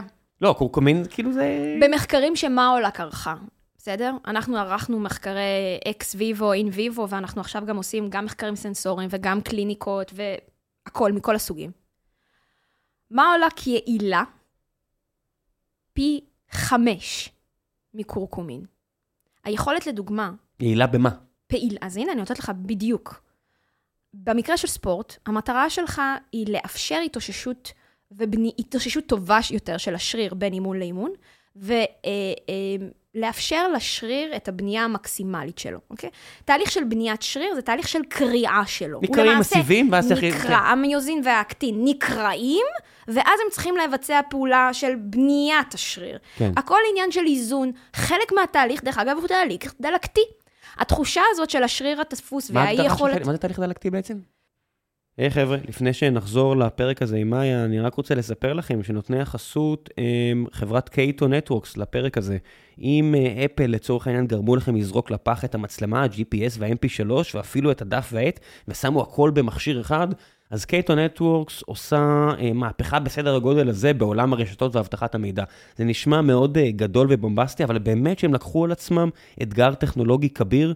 דיברתי על האתגר הזה אה, עם גור שץ, ה-CTO ואחד הפאונדרים של החברה, בפרק קודם של גיקונומי כשהוא הגיע להתארח, או עם עידן הרשיקוביץ, מי שמוביל שם את ה marketing, אה, באחלה אחלה פרק, אז אם אתם רוצים ללמוד על החברה משני הכיוונים השונים, יש להם שם מאות עובדים פה בארץ, במשרדים שלהם, גייסו יותר מחצי מיליארד דולר בהערכת שווי של שניים וחצי, באמת חברה מאוד מאוד מרשימה. אז אם אתם מחפשים הזדמנות חדשה בחברה באמת מעניינת ומרשימה, כנסו ל-katonetworks.com careers, אני אשאיר לכם את הלינק ושיהיה הרבה בהצלחה. ועכשיו בחזרה לפרק עם מאיה, מקווה שאתם נהנים. תהליך דלקטי זה לא, זה שוב, כמו שאני אומרת, זה לא דבר רע, אוקיי? זה היכולת לייצר או לסמן לתאים מסוימים שהם מווסתים של אה, אה, מערכת החיסון, אה, פשוט לקרוא להם לאזור מסוים, ולהתמודד, אם עכשיו נקרא שם השריר, אז בעצם יש איתות של אותם אימונוגלובולינים, ציטוקינים, חמוקינים, דרך זרם הדם, שאומרים בואו, בואו לכאן, לשריר הזה. הוא צריך עכשיו, הוא צריך חמצן, הוא צריך ברזל, הוא צריך... תביאו לי לכאן את כל מה שהוא צריך, מיידית, כדי. שהוא, שהוא ישרוד, שהוא יעבוד בצורה טובה. וכל התהליכים הכימיים האלה באים לידי ביטוי בחום שאנחנו מרגישים באזור דלקתי? חד משמעית. ח... לפעמים חום, אדמומיות, נפיחות, אוקיי? כן. עכשיו, גם יש תהליך דלקתי, זה תהליך דלקתי של הגוף, יש גם תהליכים דלקתיים שקורים כתוצאה מחיידקים, פתוגנים.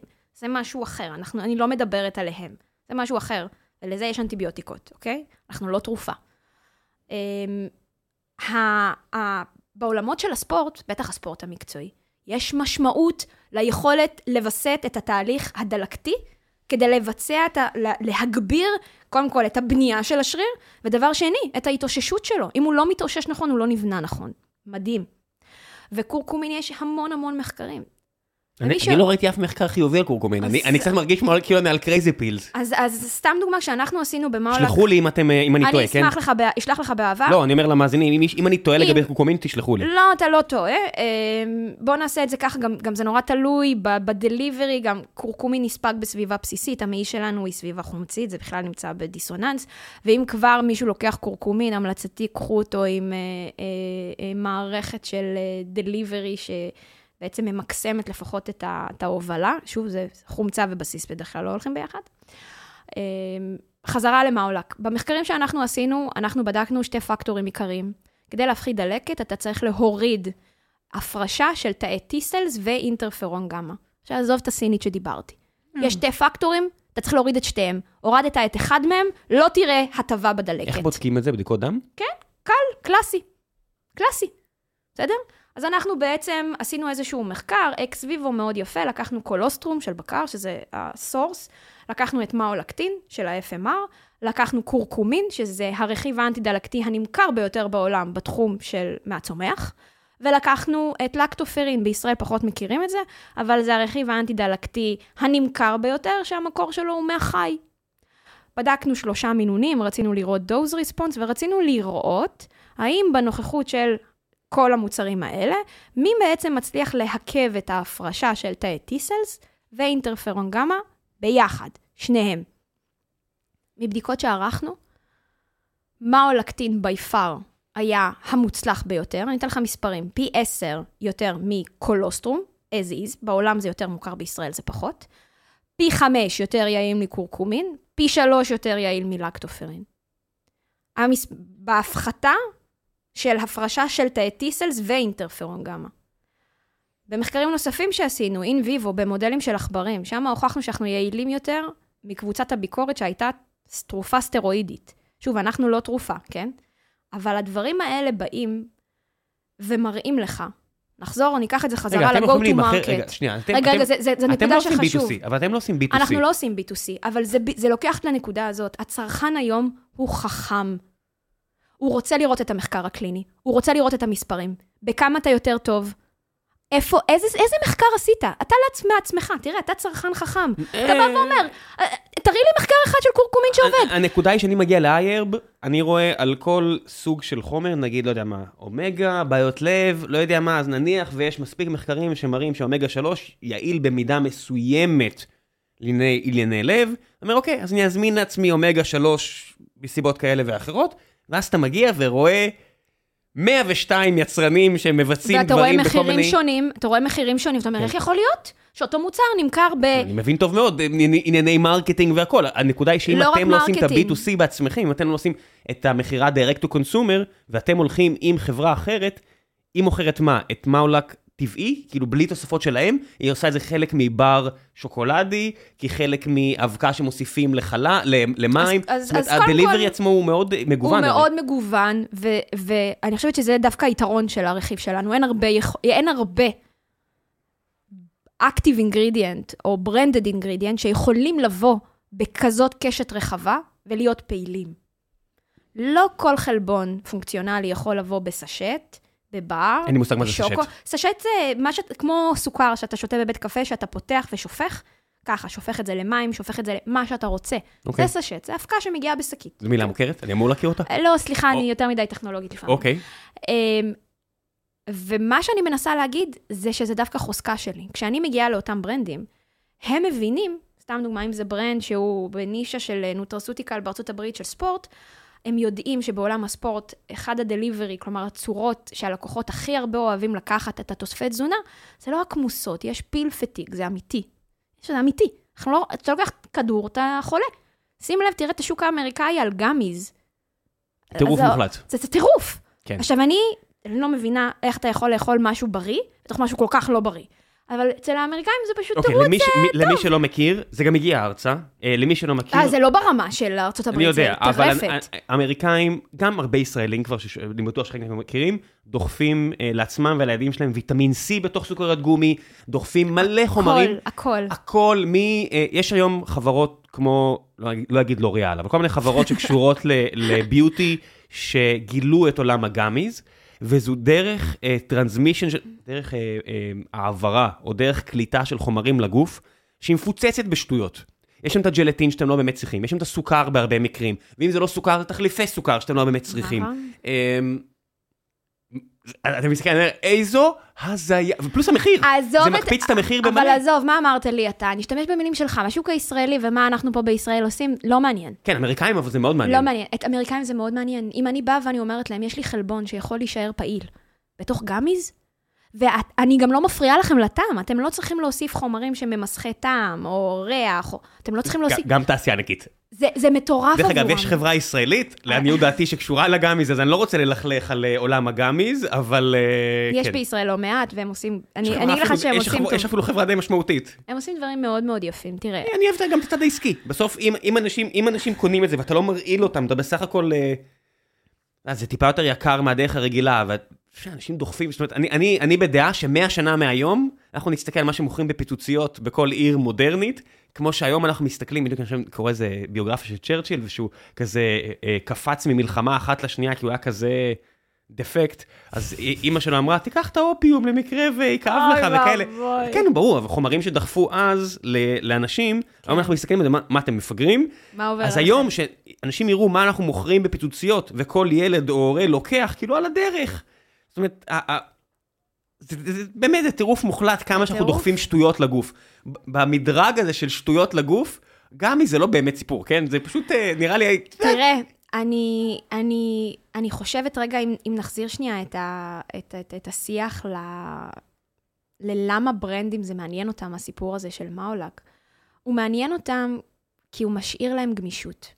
גמישות להתאים לקהל הלקוחות שלהם, איך הם מביאים את המוצר לידי ביטוי.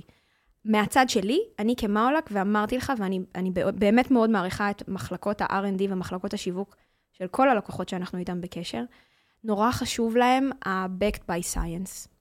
נורא חשוב להם היכולת לדלבר ללקוח למה מה שהם עושים זה ה-real deal. למה אין כאן ממבו ג'מבו ואין פה נפנופי ידיים. וגם אני כחברה, אני לא אלך, אתה יודע, לאיזשהו מותג אה, אה, אה, שזה לא חשוב לו. כי, כי לי חשוב להיות המאולק inside, האינטל inside, אצל ברנד, שהוא מדבר science והוא מסביר ללקוחות שלו science. כן, זה לא שתגידי לא עכשיו לאיזה חברה שדוחפת את זה בתוך משהו שהוא מלא בסוכר וממתק. בסדר, נו, כאילו זה עסק- אמ, זה business. אה, תקשיב, את לא, כל עוד את לא מוכרת משהו רע, אם מישהו רוצה לדחוף ממתקים, ולחשוב שהוא אוכל בריא, הרי הרבה מהמותגים שמפרסמים בארץ בתור אוכל בריאות, זה דרק מלא סוכר. בוא קח, אה, אני אתן לך יותר מזה, לא ראית את כל החטיפים שנמצאים, אפרופו פיצוציות. פתאום אתה רואה סניקרס ול... עם חלבון, עם אקסטרה חלבון. עם 20 גרם סוכר. 20 ועוד... אבל מה אני באה ואני אומרת? העולם הזה, יש מודעות צרכנית, ויש אחריות מסוימת של התאגידים באמת באמת להביא את הדברים הנכונים. כן, זה התקדמות כלשהי. זה התקדמות כלשהי, זה מבורך. יכול להיות, אני לא יודע. זה, אני- זה, אני- זה, זה, זה כבר מבורך, ואגיד לך יותר מזה, אנחנו בעצם הולכים להיות, ב, Maolac הולכת להיות בעזרת השם באוקטובר הקרוב, אה, ב- בתערוך, ב trade show של ingredient B2B, הכי גדול בארצות? הברית, SupplySide West. ואנחנו מגיעים לשם, ספרי, ספרי שנייה, אני אני מת על הדברים האלה. אתה מת על זה? כי- כן, כי לא אנשים לא מבינים. כמה זה חלק ב- ב- וואי, בתעשייה. כמה זה קשה, כמה זה קשה. קנית בוס, קנית בוס. וכמה זה כי... כן, אבל זה לא החוכמה, החוכמה היא להגיע למקומות האלה נכון. אז אנחנו כבר היום בשיח מה את ובדיאלוג. מציעה בבוס? קודם כל, יש לנו מוצרי קונספט, אנחנו מראים ללקוחות אמ, איך הם יכולים להשתמש במוצר שלנו ולהביא אותו לידי ביטוי בברנדים שלהם, אז כן, יש לנו ברים ולא ברים של חלבון, דווקא חטיפי גרנולה. בכוונה, אנחנו מראים שיש שונות בין החלבון התזונתי לחלבון הבריא. זה עולם אחר. לא חייבים לראות את החטיפי חלבון העמוסים בגרמים ומלאים בסוכר. זה לא זה, זה לא הסיפור. מי ה... נגיד, את יודעת, אני רק חושב, כאילו, אני שומע אותך, אני אומר, אוקיי, איך את מגיעה לאונית ב- באוסטין, לא יודע מה, כי, זה, זה מה שאמרתי על מזל. במקרה, לא יודע מה, איזה ג'ו רוגן רואה אותך באוסטין, טקסס, לוקח נו. אותך לאונית. אף אחד לא לוקח אותי. בוודאי שלא, אבל כי, לרובנו אין, זה אחד למיליון כזה, אבל בסופו של דבר, בטח. בעסק כמו שלך, עבודה קשה, אנחנו מגיעים ל-supply side west אחרי שהייתי חודש וחצי אה, ב-road show. חודש וחצי מחוץ לישראל, חודש וחצי בארצות הברית, on and off. איך הסתדרת? אה, ויש לי שתי ילדים קטנים. אה, תשאל את בעלי איך הוא הסתדג, פריבילגיה, יש לי משפחה תומכת. לא, לא, אני שאלתי איך, ב- בכוונה, את יודעת, זה- קשה. זה קשה. לי- הפריבילגיה שלי הייתה פה, שבשש שנים האחרונות, אה, לא הייתי צריך כמעט לטוס. זאת אומרת, אני ממש סופר את הימים שאני, שהילד שלי לא ראה אותי, כמוני וזה על כמוך. מספר ממש קטן, כמוני כמוך. ובגלל זה אני שואל, כאילו, זה... לי נגיד. היה מאוד קשה בסיטואציה הזו. גם לי. אה, אז זה- איך מסתדרים? אמ, אז אחד, משפחה. אה, שתיים, אני פשוט באה ברבאק, מבחינתי. אם שמתי את הזמן שלי והגעתי, אין, אין דבר כזה שאני חוזרת חזרה והדבר הזה הוא לא 100 מ-100. לא חוזרים לפני שמבצעים. זה כאילו, אין סיכוי שהקרבתי כל כך הרבה, כל כך הרבה, את הילדים שלי, את הזמן שלי לא איתם. הקרבת את הילדים שלך, הקרבת כמה שנים טובות לי, איתם, כן.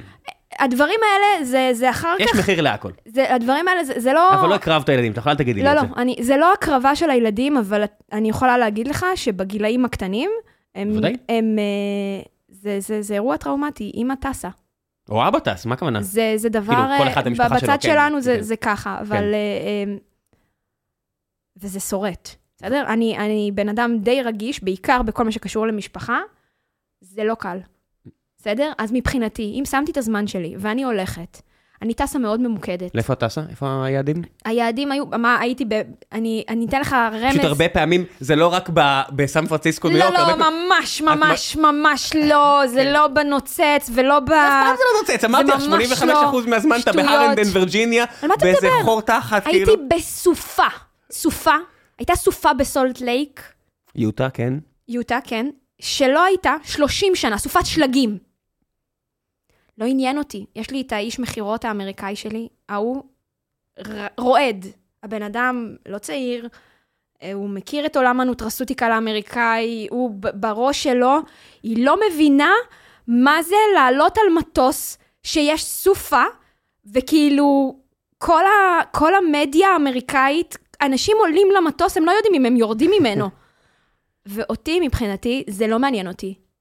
אני באה, הפגישות האלה יקרו, גם אם תהיה סופה, זה לא מעניין מה אותי. את לוקחת איתך מהארץ? מה אני לוקחת איתי מהארץ? מה כן, הכוונה? תשמעי, כשאתה עובד באלקטרוניקה, יצא לי נגיד פעם אה, לנחות ב... אני חושב שבסן פרנסיסקו, עם תיק מלא בחוטי חשמל יוצאים החוצה, וואלה, לא. פוסט 9-11, אה, העולם שונה. כשאת נוחתת עם אבקות לבנות, היה לי, היה לי, היה לי קטע בחזור. עשו לי בחזור קטע. עשו לי קטע... בנתב"ג דווקא? לא שם, לא בארצות? הברית, אה, אוקיי, האמריקאים, בוודאי. האמריקאים, האמריקאים, האמריקאים, כן, היה. אז יש לי חזות, כאילו בארץ, אני בחזות המזרחית. שמה אני כאילו בחזות של ה- הלטינים.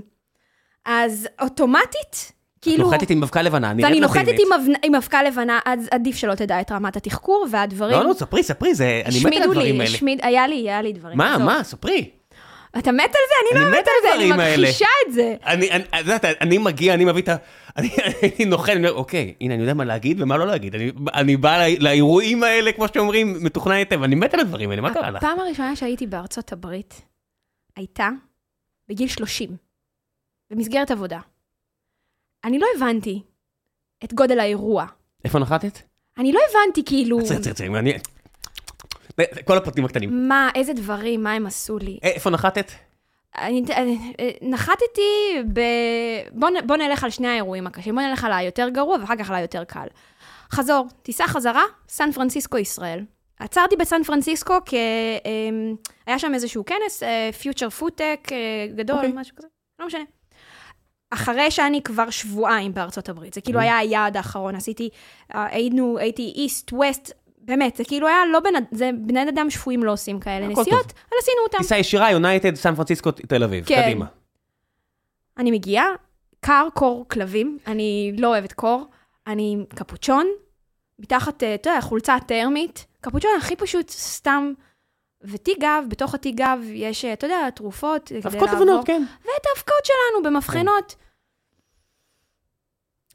זה התחיל ברגל שמאל, המזוודות של יונייטד, את בחריגה, יאללה, כמה צריך לשלם? בוא נסיים עם זה. משלמת, כבר מגיעה גם עייפה, מותשת. גם, גם, גם אני אשמה, כן? לא, זה, בוא ניקח, צריך שתיים לטנגו. גם אני אשמה, גם היה לי פרצוף של בוא נסיים עם האירוע מה הזה. זה גם את אשמה? רק את אשמה, מה קרה בוא? נסיים עם האירוע הזה. מגיעים לבידוק. טוב, מורידה את התיק. אני כבר קלטתי שהייתה שם מישהי במסוע, בבידוק, שיושבת, נכון, יש את אלה שיושבות ומסתכלות במסך? היא סימנה אותי. תקשיב, אני אומרת לך, היא סימנה אותי. גזענית. באמת, היא סימנה אותי, אני לא צוחקת, אני... מאיזה סיבה? מטוס שלם, היא מסתכלת רק עליי. בסדר? יופי, נכון, אתה נכנס, אתם אומרים לך, תעמוד עם הידיים.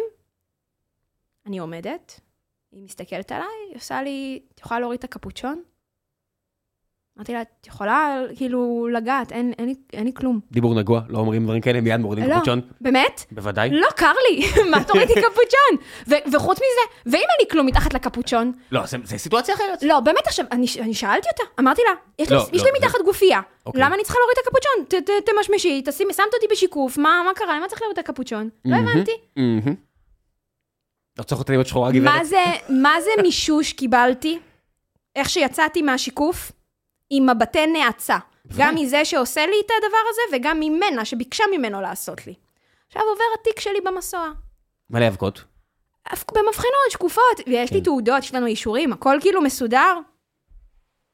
פתחתי את התיק, לבד, עוצרת עם המבטים, היא קוראת להם להתדיין, מגיע. צוות, מעכבת את כולם, עוצרים, כולם מתחילים להסתכל עליי, מי, מאי, הילדה עם הקפוצ'ון הוורוד. כאילו, ואני אומרת, לא, באמת? באמת? עכשיו היא עושה לי את הדבר הזה? פותחת לי את התיק, מוציאה לי את הדברים, מוציאה לי את המבחנות, מחרימה אותם, בכלל לא שואלת אותי מה יש בהם, לא מעניין אותה מה יש בהם. באמת, היא לא שאלה, היא לא התייעצה, פשוט לקחה, השמידה אותם בתוך הפח. עכשיו, לך תסביר לה שכדי לייצר את זה, צמחו לי כמה שערות לבנות, לא משנה, זורקת, מבלי לשאול אותי מה זה, מה, כלום. אני מתחילה לכעוס, המ- המבט שלי נהיה עוד יותר לא נעים. היה לי בקבוק, כאילו ממייה, כמו כל בן אדם. על האבקה הלבנה, היא פשוט לקחה והחרימה אותה. אבל היה לי באמת חצי בקבוק מים, בסדר? היא אומרת לי, קחי. היא לא, לא, לא דיברה, מביאים לי ליווי משטרתי. ליווי משטרתי. כן, זה הפרוטוקול. משטרה. היא אמרה לי, את עומדת פה, בוודאי. הביאו לי ליווי משטרתי, לא אחד, שניים, שני גורילות. גורילו, עליי. הילדה בקפוצ'ון לא ילדה, בת הוורוד. 30, אבל כן. לא משנה, באמת. אישה, כן. ילדה. מה? לעומת המקררי סוואנה האלה, כן. הוא בא, הם מזיזים אותי. היא מסתכלת, כאילו, איך הגעתי לסיטואציה הזאת? מוציאים אותי החוצה, זורקים אותי החוצה, מוודאים שאני שופכת את המים וגם זורקים אותי למקום רחוק, כאילו, לא. מעניין אותם, לא. אני בוודאי. אומרת להם, אבל הנה, פה כולם... לא. אני ממש הרגשתי התעמרות. זהו, עכשיו אני עצבנית, ואז אני חוזרת אליה. אני לא, אני, אני, בראש שלי, את התור הזה אני לא עוברת עוד פעם. מהמם. עברתי את ההשפלה, עברתי את, כל, את התור עכשיו לחזור לעשות את כל הבידוק מההתחלה? מה פתאום, אין סיכוי. אין סיכוי. סן פרנסיסקו זה שדה תעופה ענק, אתה יודע. הייתי ממש הרבה פעמים, כן. זה לא עכשיו איזה תור, זה... לא, זה... לא, גם יכול שעה. יפה מאוד. אין מצב. אין מצב. אני מסמנת לה, אוקיי, הנה, זרקתי, השמדתי, הגורילות שלך שחררו אותי, אפשר להיכנס? מה, רוצה לחטוף כדור? בזלזול מוחלט, בזלזול מוחלט היא זורקת אותי בוודאי, לכל התור. בוודאי, ואתה אומר לי בוודאי? בוודאי.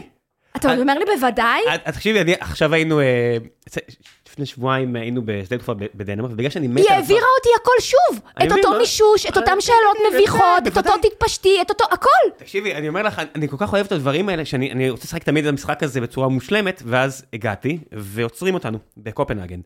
ואשתי מסתכלת, אני אומרת, לך עשו את זה? אתה בדרך כלל זה? אמרתי, ואני מנסה לחשוב, מה פספסתי? באמת, כאילו, הגיע השוטר, הגיע הגורילה, חמוש כולו, לוקח אותנו הצידה, ואז הוא מוציא מהתיק שלי אה, קופסת דבש קטנה, כאילו, אה, דבש נזיל. אמרתי, דבש! ידעתי! י- אה, הדבש, לא המים. את יודעת, אני מוציא את כל הבקבוקים, עשיתי הכל, עשיתי כמו שצריך. מה לא בסדר בדבש? אה, הוא, הוא נוזלי, ואסור אה, נוזלים, ומול העיניים שלי, טכנית? ודנמרק זה... כן, כן, טכנית כן. הוא- אני לא אקנה, לא יודע. קטנונית. אז, אז אה, כן, גם ליפז אה, התחיל להגיד, אמרתי, "אה, טה, טה, טה." הוא לא, אתה צודק אדוני, דבש. ואז הוא מול העיניים שלי לוחץ על הדבש לתוך הפח, כאילו יוצא, ואמרתי, "מהמם, מהמם, מהמם." וזה דנמרק. זה המדינה שיש לה, שכל המדינה היא חסידת אומות עולם. אז- נכון. אז אין מה לעשות, זה, זה, זה ככה זה. עם האמריקאים לא משחקים בדברים האלה. לא. משחקים. לא קרה לי פעם אחת שזה עבר חלק. כן, אם... כל הזמן. אה, כל הזמן. הם כן. לא מאמינים לי, התקשרו, כשנחתתי בניו יורק, ב-JFK, כן. איפה שמחתימים דרכון, כן, הוא הרים טלפון לקבלה של המלון שאני מתאכסנת בו. גזענים. לא באמת, אין לך מה לעשות בחיים, תראה איזה תור יש מאחוריך, מאחוריי. את רוצה לחזור עוד הרבה פעמים, כי שם הביזנס, אז כדאי שלא תהיה לך חותמת שחורה. yes sir, no sir, I'm sorry sir. ומה עם השאלות ההזויות האלה? כמה כסף יש לך בארנק? זה, מה את רוצה? זה, זה השאלות. מי מסתובב עם מזומן? אנשים שיש להם מזומן צריכים אה, לענות על שאלות. אני לא הבנתי את השאלה. שואל אותי כמה כסף יש לך בארנק. אוקיי, אני עונה לו, טוב, תראי לי. מה, באמת? אה, באמת? אני נראית לכם חשודה? אה, זה לא נתפס בעיניי. יש לי סיווג ביטחוני גבוה בישראל, אני כאילו, מה ככה לעזאזל? profiling עובד. אני לא הבנתי את זה, אבל בוא, כן. עזוב. גם תחשבי רגע. שהיה לך- תחשבי שהיה לך שיער מתולתל, זה בכלל היה שם אותך בקבוצה... טכנית יש לי שיער מתולתל, מזל אז, אה, שהחלקתי אותו. זהו, אז, אה, אז אני, רוב השיחות שלי עם אה, זוגתי, שאני מאוד אוהב את השיער המתולתל שלה, והיא אומרת, בעולם מסתכלים על שיער מטולטל לא טוב. אמרתי, לא, תלחמי בזה, תראי להם, אז בדיוק עכשיו גם עברה פה אחת הבחירות שלנו. בחברה, אה, שיש לה מלא שיער מטולטל. והיא גם אמרה לי, זה לא קל. זה לא קל. והייתה לפני באמת כן לא קל. בחירה בחברה אמ- אמריקאית כזאת, ואני אומר, לא, תילחמו, fight the power, תבואו עם השיער אוי, המטולטל. תשלמו את המחיר עד שזה יהיה נורמלי, אין מה לעשות. אוי ואבוי. כן, לא, זה לא קל. לא קל. טוב, אה, המלצות, מה שבא לך. אני? כן. מי שמי לתת המלצות לא, למישהו? לא, אין כל אורח, אה, סוף הפרק נותן המלצות, משהו שקראת, ראית, שמעת, את לא, אוהב- אמרת שאת לא אוהבת פודקאסטים, אז אל תמליצי על סליחה, פודקאסטים. לא, סליחה, הכל טוב. סליחה. אה, מה שבא אה, לך. המלצות. מה את עושה בטיסות ארוכות? ישנה? לא. לא מצליחה לישון? סובלת מכל רגע. ליבי ליבי. אני עולה, מתעורר בסן פרנסיסקו. לא, לא אומרים לי דברים כאלה. כן, לא, אני... לא. ובלי כדורים ובלי כלום. לא, לא אומרים לי דברים כן. כאלה. וגם כדי לחסוך, אז אני תמיד יושבת בסוף, בסוף של המטוס, עם החמורים. יזמית וה- בתחילת הדרך, בוודאי. היא ליד, הפ... ליד, ה... ליד בוודאי, אם- השירותים. בוודאי, בתחילת הדרך, אם אתה יכול בתוך תא הטסה ליד הכלבים ב- בתא המטען, כן, בוודאי. וואו, המנהל מכירות שלנו בארצות הברית הראה לי אמ, אה, סטנדאפ קורע על טיסות. ויש שם שלב שהוא מתאר בן אדם שנכנס למטוס, ואז יש את הווילון ל business class, מהמם. נכון? ואז אז הם כזה אומרים, אתה עובר את כל מהמם. ה-walk of shame וזה, האלה ב business class אומרים, תראה, בזמן שאתה יושב שם בשירותים בסוף, אנחנו פה כל דקה מדפיסים כסף, מדפיסים כסף. בבקשה. אז אה, זה נורא אותי. לפחות את שומרת את הנקודות כמו שצריך. אה, כן, כן. לפחות זה ב United. עוד כמה- עוד כמה trade show ב United, בטח, בטח. ותוכלי להרים את הרגליים אה, בטח, להרים את הרגליים, ממש. לטיסה קצרה לקפריסין. ממש. אה, אז בוא נגיד את זה ככה, ההמלצה שלי, אה, ההמלצה שלי לבני אדם ש- שרוצים להצליח, ולא משנה באיזה תחום. התמדה, עקשנות, אבל ריאליות. זאת אומרת, שימו את המאמצים במקום שאתם יודעים שישתלם. סתם לראות לכל הכיוונים, זה לא יצליח ואתם תהיו מותשים.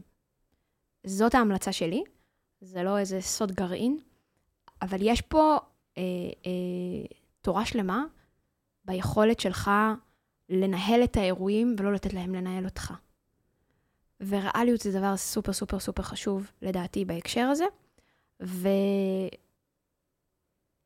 ו... ו... ותפעילו חשיבה. אם אין היגיון במשהו, כנראה שמשהו שם לא בסדר. רוב הדברים די שבורים. וזה זה, זה, זה, זה כאילו, זה מה שנקרא אינסטינקט בסיסי בעיניי. אם משהו, ההיגיון בו לא מתכתב, זה מדליק את המנורות. זה מדליק את המנורות, אל תתעלמו מהמנורות האלה. אל תתעלמו מהמנורות, זה בסוף עוד מדביק את הפער. מנורה שנדלקת, כן, בטח עם בני אדם. מנורה שנדלקת, בטח. בסוף זה מדביק את הפער. בטח עם בני אדם. אם אה, אתם פוגשים crazy person, והוא crazy person רק לאנשים אחרים, אתם אומרים, אה, בסדר, הוא crazy person, אבל איתי אבל הוא אבל אחלה. איתי הוא אחלה. אין, זה לא, זה לא. לא. זה ידביק את הפער. לא, אני אפילו לא מדבר על המקרים הקשים של אה, אלימות בתוך המשפחה ודברים האלה, אני לא- אני לא הולך למקומות האלה, זה בטוח, run זה עזוב, away. אנחנו מדברים בעולמות שלנו. אני מדבר, כן, בעולמות העסקיים, אם יש crazy person והוא לא- לא crazy person אליכם, הכל הוא טוב. crazy person. זה מגיע. זה מגיע. זה מגיע. זה פשוט בדרך. כן, אין מה לעשות, אופי זה זה עוד, לא, גזר... זה עוד לא הגיע אליכם, אבל זה יגיע. כן, אופי זה גזירת גורל. אה, ואני לא מדבר על nature, אני מדבר nature ו nurture, אין מה לעשות. החל משלב מסוים, כל מה שאפשר לעשות זה איזה 15% לפה ולשם, וגם זה אחרי שלוש שנים של טיפול פסיכולוגי מאומץ. וואו, וואו, אוקיי, טוב, כן. סגור. זהו, הבנתי. זה מה יש. יאללה, שיהיה המון המון בהצלחה. המון בהצלחה לכולם. ביי ביי.